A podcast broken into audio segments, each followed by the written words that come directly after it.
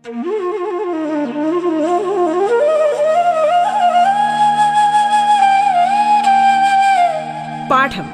കേട്ടു പഠിക്കാൻ റേഡിയോ കേരളയിലൂടെ.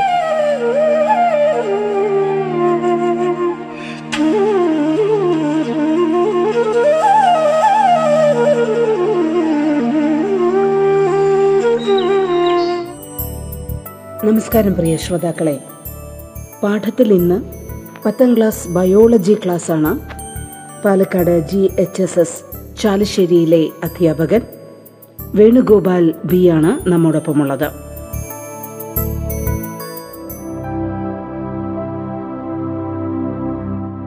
പത്താം ക്ലാസ് ജീവശാസ്ത്രത്തിലെ പുതിയൊരു ക്ലാസ്സിലേക്ക് എല്ലാവർക്കും സ്വാഗതം.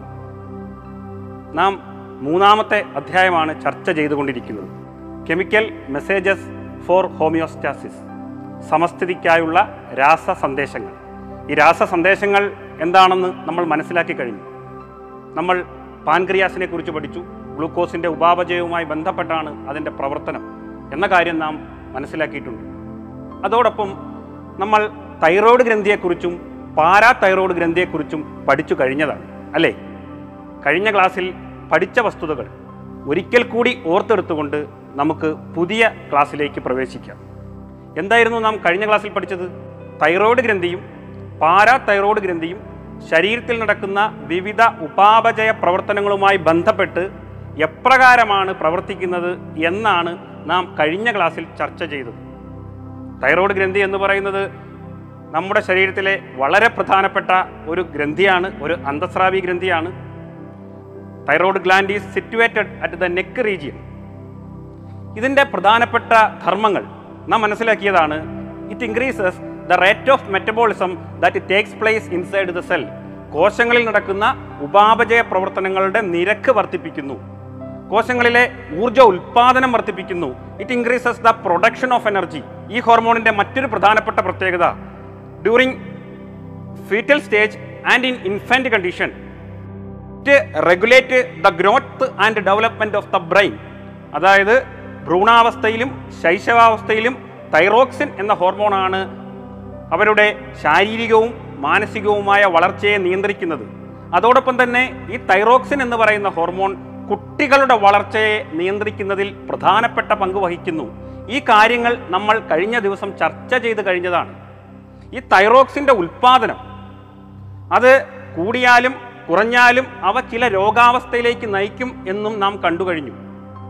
തൈറോക്സിന്റെ ഉൽപ്പാദനം കുറയുന്നത് when the production of thyroxine decreases create a condition and that condition is known as hypothyroidism തൈറോക്സിന്റെ അളവ് കുറയുമ്പോൾ അത് സൃഷ്ടിക്കുന്ന രോഗാവസ്ഥയ്ക്ക് പറയുന്ന പേരാണ് ഹൈപ്പോ തൈറോയിഡിസം ഇത് കൂടുതലായി ബാധിക്കുന്നത് ഫീറ്റൽ സ്റ്റേജിലും ഇൻഫാന്റ് കണ്ടീഷനിലുമാണ് ഇത് മുതിർന്നവരിൽ the prolonged deficiency of thyroxine in adults create another condition and that condition is known as myxoedema മുതിർന്നവരിൽ ഈ തൈറോക്സിന്റെ കുറവ് മിക്സഡിമ എന്ന രോഗാവസ്ഥയ്ക്കാണ് കാരണമാകുന്നത്. തൈറോക്സിന്റെ ഉൽപ്പാദനം കുറയുന്നത് മൂലം ഉണ്ടാകുന്ന രോഗങ്ങളാണ് ഈ പറഞ്ഞതൊക്കെ.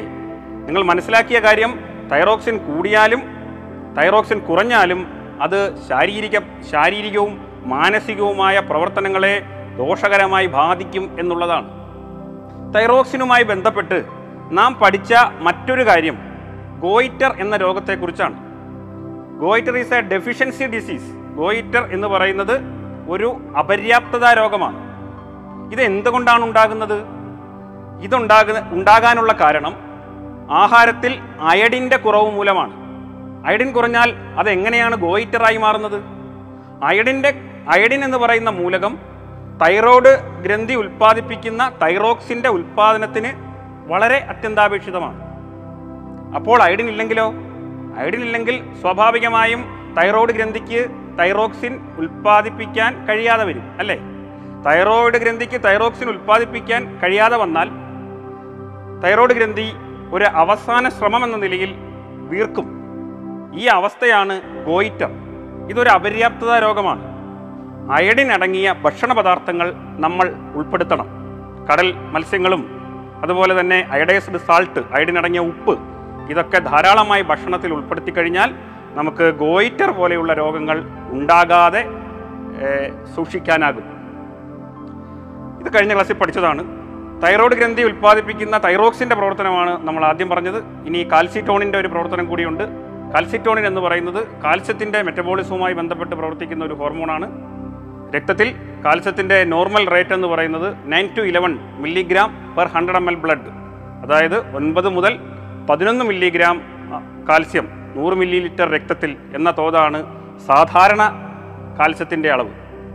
ഈ അളവ് സ്ഥിരമായി ഈ രീതിയിൽ തന്നെ നിലനിർത്താൻ സഹായിക്കുന്നത് തൈറോയ്ഡ് ഗ്രന്ഥി ഉൽപ്പാദിപ്പിക്കുന്ന കാൽസിറ്റോണിനും അതോടൊപ്പം പാരാ തൈറോയ്ഡ് ഗ്രന്ഥി ഉൽപ്പാദിപ്പിക്കുന്ന പാരാത്തോർമോൺ എന്ന ഹോർമോണുമാണ്. ഇന്ന് നമ്മൾ പുതുതായി രണ്ട് അന്തസ്രാവി ഗ്രന്ഥികളെയാണ് പരിചയപ്പെടാൻ പോകുന്നത്. ആദ്യമായി നമ്മൾ പരിചയപ്പെടാൻ പോകുന്നത് നമ്മുടെ മാറലിന് പിറകിലായി സ്ഥിതി ചെയ്യുന്ന ഒരു അന്തസ്രാവി ഗ്രന്ഥിയെയാണ്. അതിന്റെ പേര് തൈമസ് ഗ്രന്ഥി എന്നാണ്. നമ്മുടെ മാറലിന് പിറകിൽ behind the sternum there is an endocrine gland and its name is thymus gland thymus ഗ്രന്ഥി എന്നാണ് അതിന് പറയുന്നത്. ഇതിന്റെ സ്ഥാനം മാറലിന് പിറകിലാണ്. ഈ ഗ്രന്ഥി ഒരു പ്രധാനപ്പെട്ട ഹോർമോണിനെ ഉൽപ്പാദിപ്പിക്കുന്നു. ആ ഹോർമോണിന്റെ പേരാണ് തൈമോസിൻ. ആ ഹോർമോണിന്റെ പേരാണ് thymosin.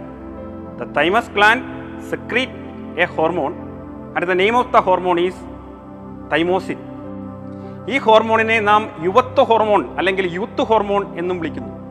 This hormone is also called youth hormone അല്ലെങ്കിൽ യുവത്വ ഹോർമോൺ എന്നും വിളിക്കുന്നു. ഗ്രന്ഥിയുടെ പേര് തൈമസ് ഗ്രന്ഥി സ്ഥാനം മാറല്ലിന് പിറകിൽ. മാറല്ലെന്ന് പറയുന്നത് സ്റ്റേണം. ഇവിടെ ഒരു എല്ലുണ്ട് അതാണ് മാറല്ല്. അതിന് പിറകിലാണ് തൈമസ് ഗ്രന്ഥി സ്ഥിതി ചെയ്യുന്നത്. തൈമസ് ഗ്രന്ഥി ഉൽപ്പാദിപ്പിക്കുന്ന ഹോർമോണിന്റെ പേര് തൈമോസിൻ എന്നാണല്ലോ. ഇതിനെ യുവത്വ ഹോർമോൺ അല്ലെങ്കിൽ യൂത്ത് ഹോർമോൺ എന്നും വിളിക്കുന്നുണ്ട്. ഈ ഗ്രന്ഥിയുടെ ഒരു പ്രത്യേകത മറ്റു ഗ്രന്ഥികളിൽ നിന്നും വ്യത്യസ്തമായി ഈ ഗ്രന്ഥി ശൈശവാവസ്ഥയിൽ വളരെ സജീവമായിരിക്കും. എന്നാൽ പ്രായപൂർത്തി എത്തുന്നതോടുകൂടി ഇത് ചുരുങ്ങി ചെറുതാകുന്നു. ഈ ഗ്രന്ഥിയെക്കുറിച്ച് നമ്മൾ ഇതൊരു അന്തസ്രാവി ഗ്രന്ഥി എന്ന നിലയിൽ മാത്രം കണ്ടാൽ പോരാ. ഇതിന് ഇതിന്റെ ഏറ്റവും പ്രധാനപ്പെട്ട മറ്റൊരു ധർമ്മം നമ്മുടെ ശരീരത്തിലെ രോഗപ്രതിരോധ സംവിധാനവുമായി ബന്ധപ്പെട്ട് ഈ ഗ്രന്ഥിക്ക് വളരെ വലിയ ഒരു പങ്ക് വഹിക്കാനുണ്ട്. അതായത് നമ്മുടെ രോഗപ്രതിരോധ സംവിധാനത്തിലെ ഒരു പ്രധാനപ്പെട്ട കോശമാണ് ടി ലിംഫോസൈറ്റുകൾ നമ്മൾ ഇതിനെപ്പറ്റി അഞ്ചാമത്തെ അധ്യായത്തിൽ കൂടുതൽ വിശദമായി ചർച്ച ചെയ്യും. ടി ലിംഫോസൈറ്റുകളെ പറ്റി. അപ്പോൾ ഈ ഗ്രന്ഥിയെ നാം ഒരു അന്തസ്രാവി ഗ്രന്ഥി എന്ന നിലയിൽ മാത്രം കണ്ടാൽ പോരാ. നമുക്ക് രോഗപ്രതിരോധ ശേഷി നൽകുന്ന നമുക്ക് ടു പ്രൊവൈഡ് ഇമ്മ്യൂണിറ്റി രോഗപ്രതിരോധ ശേഷി നൽകുന്ന ഒരു ഗ്രന്ഥി കൂടിയാണ് തൈമസ് ഗ്രന്ഥി എന്ന് വേണം കാണാൻ. എന്തെന്നാൽ ടി ലിംഫോസൈറ്റിന്റെ പാകപ്പെടലിനെയും പ്രവർത്തനത്തെയും ഇത് നിയന്ത്രിക്കുന്നു. It controls the activities and the maturation of T lymphocytes it controls the activities and the maturation of T lymphocytes T ലിംഫോസൈറ്റിന്റെ പാകപ്പെടലിനെയും പ്രവർത്തനത്തെയും നിയന്ത്രിക്കുന്ന ഒരു ഗ്രന്ഥി കൂടിയാണ് ഏത്? നമ്മുടെ തൈമസ് ഗ്രന്ഥി. തൈമസ് ഗ്രന്ഥി ഉൽപ്പാദിപ്പിക്കുന്ന ഹോർമോൺ ഏതാണ്? തൈമോസിൻ. ഈ ഹോർമോണിനെ പറയുന്ന മറ്റൊരു പേരെന്താണ്?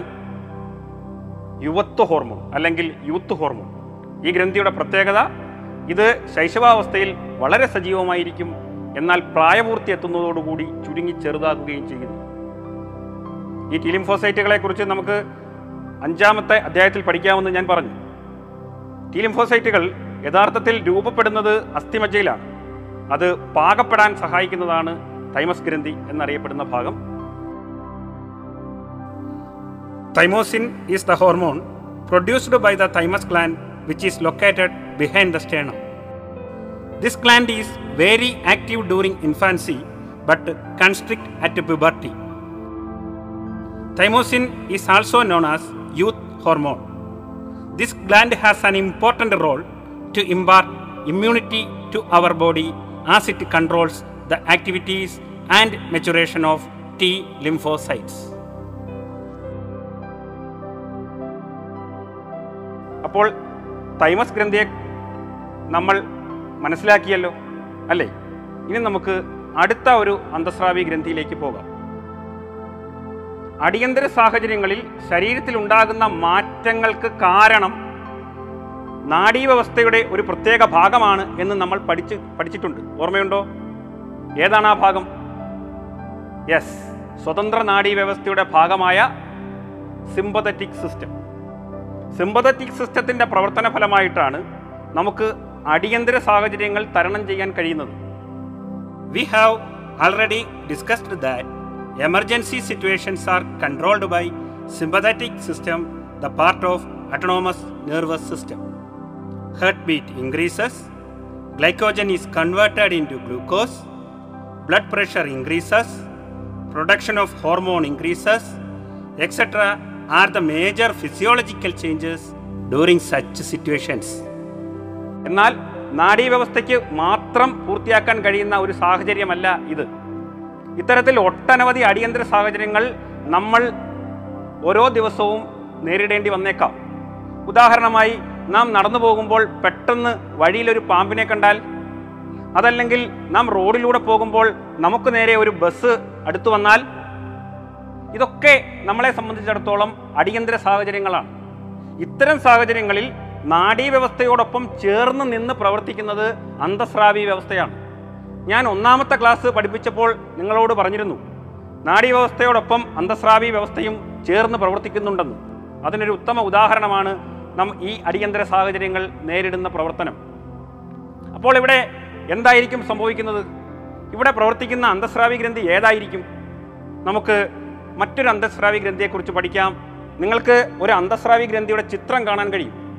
ഇതിന്റെ സ്ഥാനം എവിടെയാണ് എന്ന് നിങ്ങൾ സയൻസ് ഡയറിയിൽ ഒന്ന് കുറിക്കാമോ? യെസ് വൃക്കകൾക്ക് മുകളിലാണ്.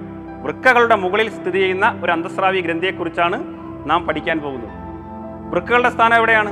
ഒമ്പതാം ക്ലാസ്സിൽ നാം പഠിച്ചതാണ്. വൃക്കകൾ സ്ഥിതി ചെയ്യുന്നത് on either side of the vertebral column in the abdominal cavity അതായത് നമ്മുടെ ഉദരാശയത്തിൽ നട്ടലിന്റെ ഇരുവശത്തുമായി സ്ഥിതി ചെയ്യുന്ന വൃക്കകളുടെ മുകളിലാണ് അന്തസ്രാവി ഗ്രന്ഥിയായ അഡ്രിനൽ ഗ്രന്ഥി സ്ഥിതി ചെയ്യുന്നത്. അഡ്രിനൽ ഗ്രന്ഥിക്ക് രണ്ട് ഭാഗങ്ങളുണ്ട്. പുറം ഭാഗത്തിനെ കോർട്ടക്സ് എന്നും ആന്തരഭാഗത്തെ മെഡുല്ല എന്നും പറയുന്നു. നമ്മൾ വൃക്കയ്ക്കും ഇതേപോലെ പഠിച്ചിരുന്നു ഒമ്പതാം ക്ലാസ്സിൽ. വൃക്കയുടെ പുറംഭാഗവും കോർട്ടക്സ് അകംഭാഗം മെഡുലയുമാണ് ബാഹ്യഭാഗം കോർട്ടക്സും ആന്തരഭാഗം മിഡിലയുമാണ് വൃക്കയും. അതേപോലെ തന്നെയാണ് വൃക്കയുടെ മുകളിൽ സ്ഥിതി ചെയ്യുന്ന അഡ്രിനൽ ഗ്രന്ഥിക്കും. അതിന്റെയും മുകൾ ഭാഗം കോർട്ടക്സും ആന്തരഭാഗം മെഡുലയുമാണ്. ഈ രണ്ട് ഭാഗങ്ങളെ പ്രത്യേകം പ്രത്യേകമായി പറയാനുള്ള കാരണം ഈ രണ്ട് ഭാഗങ്ങളും വ്യത്യസ്തങ്ങളായിട്ടുള്ള ഹോർമോണുകളെയാണ് ഉൽപ്പാദിപ്പിക്കുന്നത്. നമുക്ക് നാം ഇപ്പോൾ പഠിക്കുന്നത് അടിയന്തര സാഹചര്യങ്ങളുമായി ബന്ധപ്പെട്ട ഹോർമോണുകളെ കുറിച്ചാണ് അടിയന്തര സാഹചര്യങ്ങളിൽ അഡ്രിനൽ ഗ്രന്ഥിയുടെ മെഡുല്ല ഉൽപ്പാദിപ്പിക്കുന്ന രണ്ട് ഹോർമോണുകളാണ് പ്രവർത്തിക്കുന്നത്. അടിയന്തര സാഹചര്യങ്ങളിൽ അഡ്രിനൽ ഗ്രന്ഥിയുടെ മെഡുല്ല ഉൽപ്പാദിപ്പിക്കുന്ന രണ്ട് ഹോർമോണുകളാണ് പ്രവർത്തിക്കുന്നത്. Adrenal gland has two parts the outer part is called cortex and the inner part is called the medulla during emergency situations അടിയന്തര സാഹചര്യങ്ങളിൽ the hormone produced by the medulla helps to overcome the emergency situations. Adrenal ഗ്രന്ഥിയുടെ മിഡില ഉൽപ്പാദിപ്പിക്കുന്ന ഹോർമോണുകളാണ് അടിയന്തര സാഹചര്യങ്ങൾ തരണം ചെയ്യാൻ സഹായിക്കുന്നത്. ഇനി നമുക്ക് ഈ ഹോർമോണുകൾ ഏതൊക്കെയെന്ന് നോക്കാം. മെഡുല്ല പ്രധാനമായും രണ്ട് ഹോർമോണുകളെയാണ് ഉൽപ്പാദിപ്പിക്കുന്നത്. ഒന്ന് എപ്പിനെഫ്രിൻ അഥവാ അഡ്രിനാലിൻ. രണ്ട് നോർ എപ്പിനെഫ്രിൻ അഥവാ നോർ അഡ്രിനാലിൻ. അഡ്രിനൽ ഗ്രന്ഥിയുടെ മെഡുല്ല രണ്ട് ഹോർമോണുകളെ ഉൽപ്പാദിപ്പിക്കുന്നു. ഒന്ന് എപ്പിനെഫ്രിൻ അഥവാ അഡ്രിനാലിൻ രണ്ട് നോർ എപ്പിനെഫ്രിൻ അഥവാ നോർ അഡ്രിനാലിൻ ഈ രണ്ട് ഹോർമോണുകളും അടിയന്തര സാഹചര്യങ്ങൾ തരണം ചെയ്യാൻ സഹായിക്കുന്നുണ്ടെങ്കിലും അഡ്രിനാൽ അഡ്രിനാലിനെയാണ് അടിയന്തര ഹോർമോൺ എന്ന് വിളിക്കുന്നത്. ഈ രണ്ട് ഹോർമോണുകളുടെ പ്രവർത്തനവും ഏകദേശം ഒന്ന് തന്നെയാണ്. എന്നിരുന്നാൽ കൂടി അഡ്രിനാൽ അഡ്രിനാലിനെയാണ് നാം അടിയന്തര ഹോർമോൺ എന്ന് വിളിക്കുന്നത്.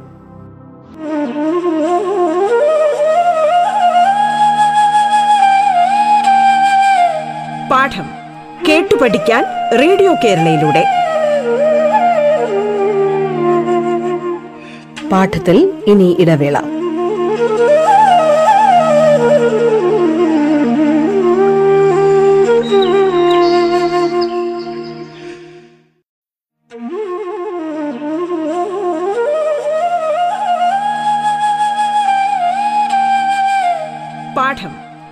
പഠിക്കാൻ റേഡിയോ കേരളയിലൂടെ. തുടർന്ന് കേൾക്കാം പാഠം.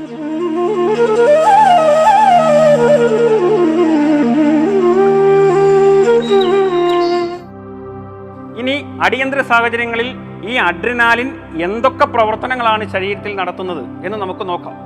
ഈ അഡ്രിനാലിൻ എന്ന് പറയുന്ന ഹോർമോണിന്റെ പ്രധാനപ്പെട്ട ധർമ്മം ഇത് നാഡീവ്യവസ്ഥയുമായി കൂടിച്ചേർന്നുകൊണ്ട് അടിയന്തര സാഹചര്യങ്ങളിൽ പോരാടുവാനോ പിന്തിരിഞ്ഞോടുവാനോ നമ്മെ പ്രാപ്തമാക്കുന്നു.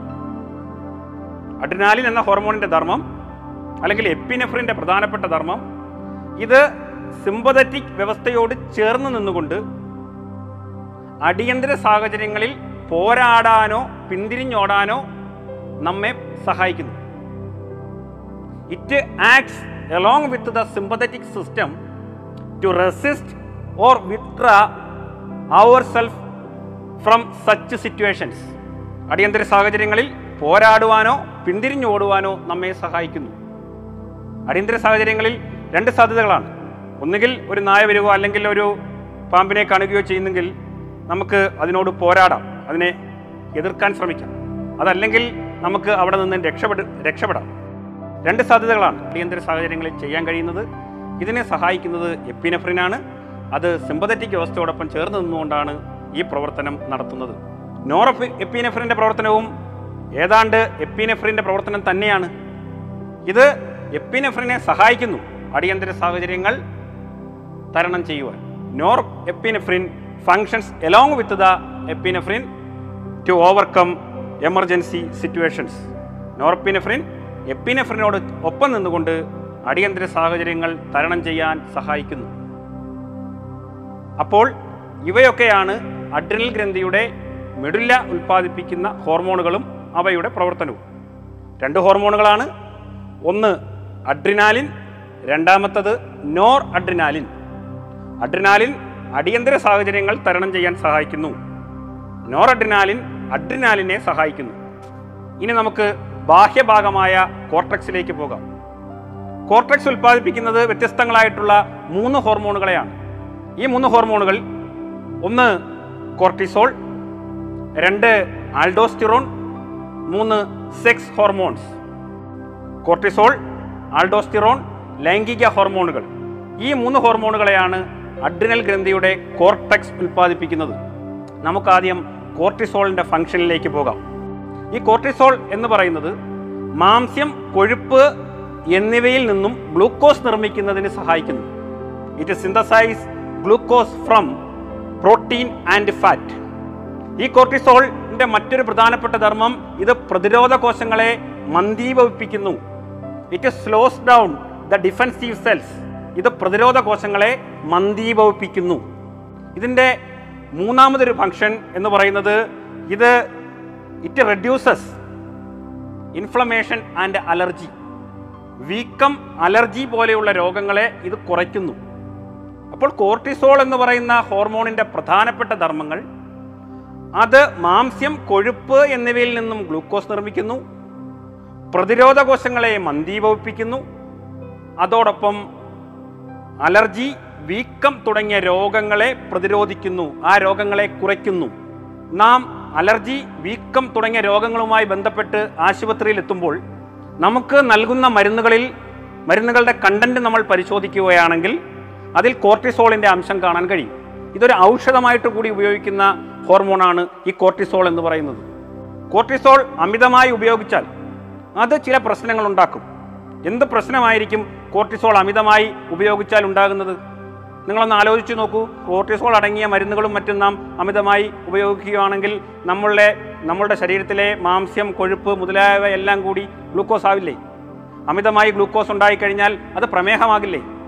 അപ്പോൾ പ്രമേഹ രോഗികൾ കോർട്ടിസോൾ അടങ്ങിയ മരുന്ന് കഴിക്കുന്നത് ശരിയാണോ? ശരിയല്ല.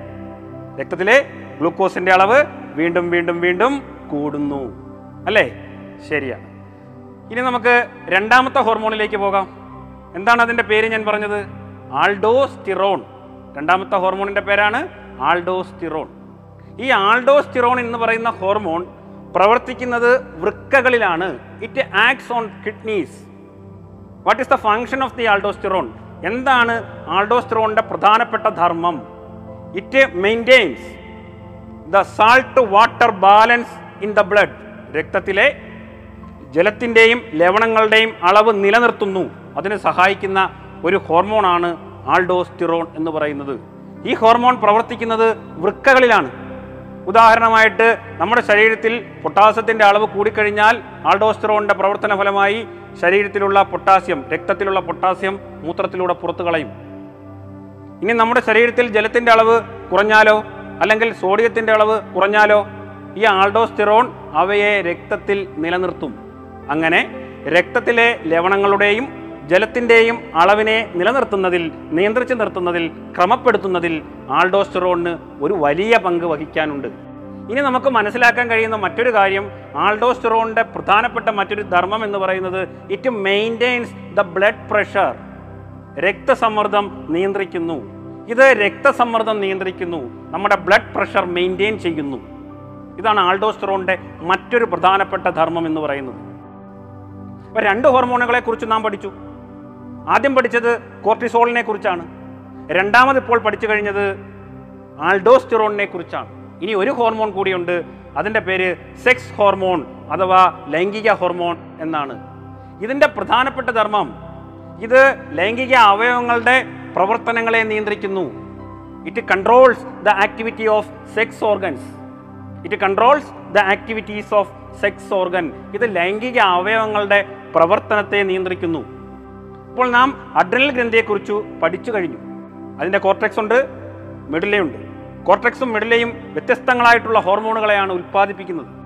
കോർട്ടെക്സ് ഉൽപ്പാദിപ്പിക്കുന്ന മൂന്ന് ഹോർമോണുകൾ cortisol aldosterone and sex hormones medulla ഉൽപ്പാദിപ്പിക്കുന്ന രണ്ട് ഹോർമോണുകൾ അഡ്രിനാലിൻ അല്ലെങ്കിൽ എപ്പിനെഫ്രിൻ ആൻഡ് നോർ അഡ്രിനാലിൻ അല്ലെങ്കിൽ നോർ എപ്പിനെഫ്രിൻ ഇനി നമുക്ക് മനസ്സിലാക്കാനുള്ള കാര്യം ഈ രണ്ട് അവയവ വ്യവസ്ഥകളും അതായത് നാഡീവ്യവസ്ഥയും അന്തസ്രാവി വ്യവസ്ഥയും ചേർന്ന് നിന്നുകൊണ്ടുള്ള ഒരു പ്രവർത്തന ഫലമായിട്ടാണ് നമ്മുടെ ആന്തര സമസ്ഥിതി പരിപാലിക്കപ്പെടുന്നത്.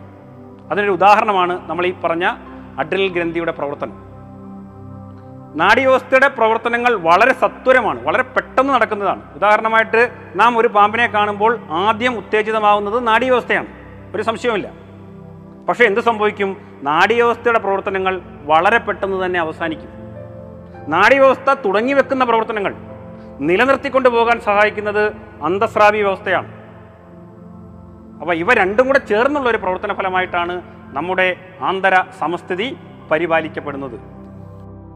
The activities of the hormone produced by the inner medulla of the adrenal gland is an example for the coordinated activity of the nervous system and endocrine system the responses of the nervous system are sudden but it cannot persist for a long time.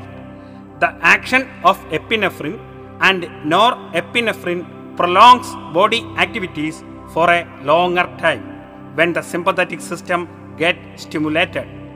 The homeostasis is maintained by the combined action of the nervous system and endocrine system.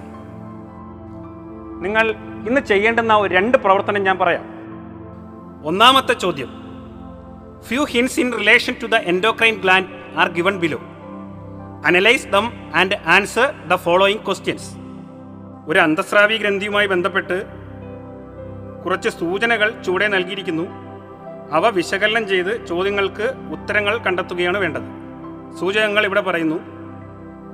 Located behind the sternum active during infancy and constrict at puberty മാറലിന് പിറകിൽ കാണപ്പെടുന്നു. ശൈശവാവസ്ഥയിൽ സജീവമായിരിക്കുകയും പ്രായപൂർത്തിയാകുമ്പോൾ ചുരുങ്ങി ചെറുതാകുകയും ചെയ്യുന്നു. ഇതാണ് സൂചകം. ഈ സൂചകം നിങ്ങൾ analyse ചെയ്തിട്ടാണ് താഴെ പറയുന്ന രണ്ട് ചോദ്യങ്ങളുടെ ഉത്തരം കണ്ടെത്തേണ്ടത്. ചോദ്യങ്ങൾ ഇവയാണ്. Identify the gland and write the role of this gland in providing immunity ഗ്രന്ഥി ഏതെന്നും രോഗപ്രതിരോധവുമായി ബന്ധപ്പെട്ട് ഈ ഗ്രന്ഥിയുടെ പ്രവർത്തനം എന്ത് എന്നുമാണ് നിങ്ങൾ എഴുതേണ്ടത്? ഒന്നാമത്തെ ചോദ്യത്തിന് ഉത്തരം. രണ്ടാമത്തെ ചോദ്യം write the name of the hormone produced by this gland ഈ ഗ്രന്ഥി ഉൽപ്പാദിപ്പിക്കുന്ന ഹോർമോണിന്റെ പേര് എഴുതണം. ഇങ്ങനെ രണ്ട് ചോദ്യം ഈ ഹിൻസുമായിട്ട് ബന്ധപ്പെട്ട് ഈ രണ്ട് ചോദ്യങ്ങളുടെ ഉത്തരമാണ് നിങ്ങൾ അവിടെ തയ്യാറാക്കേണ്ടത്. ഇനി നമുക്ക് രണ്ടാമത്തെ ചോദ്യം നോക്കാം. രണ്ടാമത്തെ ചോദ്യം complete the following table in relation to the hormone produced by the adrenal gland adrenal ഗ്രന്ഥിയുടെ ഹോർമോൺ ഉൽപ്പാദനവുമായി ബന്ധപ്പെട്ട് ചുവടെ നൽകിയിട്ടുള്ള പട്ടിക പൂർത്തിയാക്കാനാണ് രണ്ടാമത്തെ ചോദ്യത്തിന്റെ അകത്തുള്ളത്. ഈ പട്ടികയിൽ നിങ്ങൾക്ക് രണ്ട് കോളങ്ങൾ കാണാൻ കഴിയും. ഒന്നാമത്തതിന്റെ അകത്ത് ഹോർമോൺ എന്നും രണ്ടാമത്തേത് ഫങ്ഷനുമാണ് നൽകിയിട്ടുള്ളത് ഹോർമോണും ധർമ്മവും. സെക്സ് ഹോർമോണിന്റെയും അഡ്രിനാലിന്റെയും ലൈംഗിക ഹോർമോണിന്റെയും അഡ്രിനാലിന്റെയും ധർമ്മങ്ങളാണ് നിങ്ങൾ എഴുതേണ്ടത്. A D. ബി എം സിയും ധർമ്മം നൽകിയിട്ടുണ്ട്. അതിന് സഹായകമായ ഹോർമോൺ ഏത് എന്നാണ് നിങ്ങൾ അവിടെ എഴുതേണ്ടത്. നമുക്ക് അടുത്ത ദിവസം പുതിയൊരു അന്തസ്രാവി ഗ്രന്ഥിയുമായി കാണാം. എല്ലാവർക്കും നന്ദി.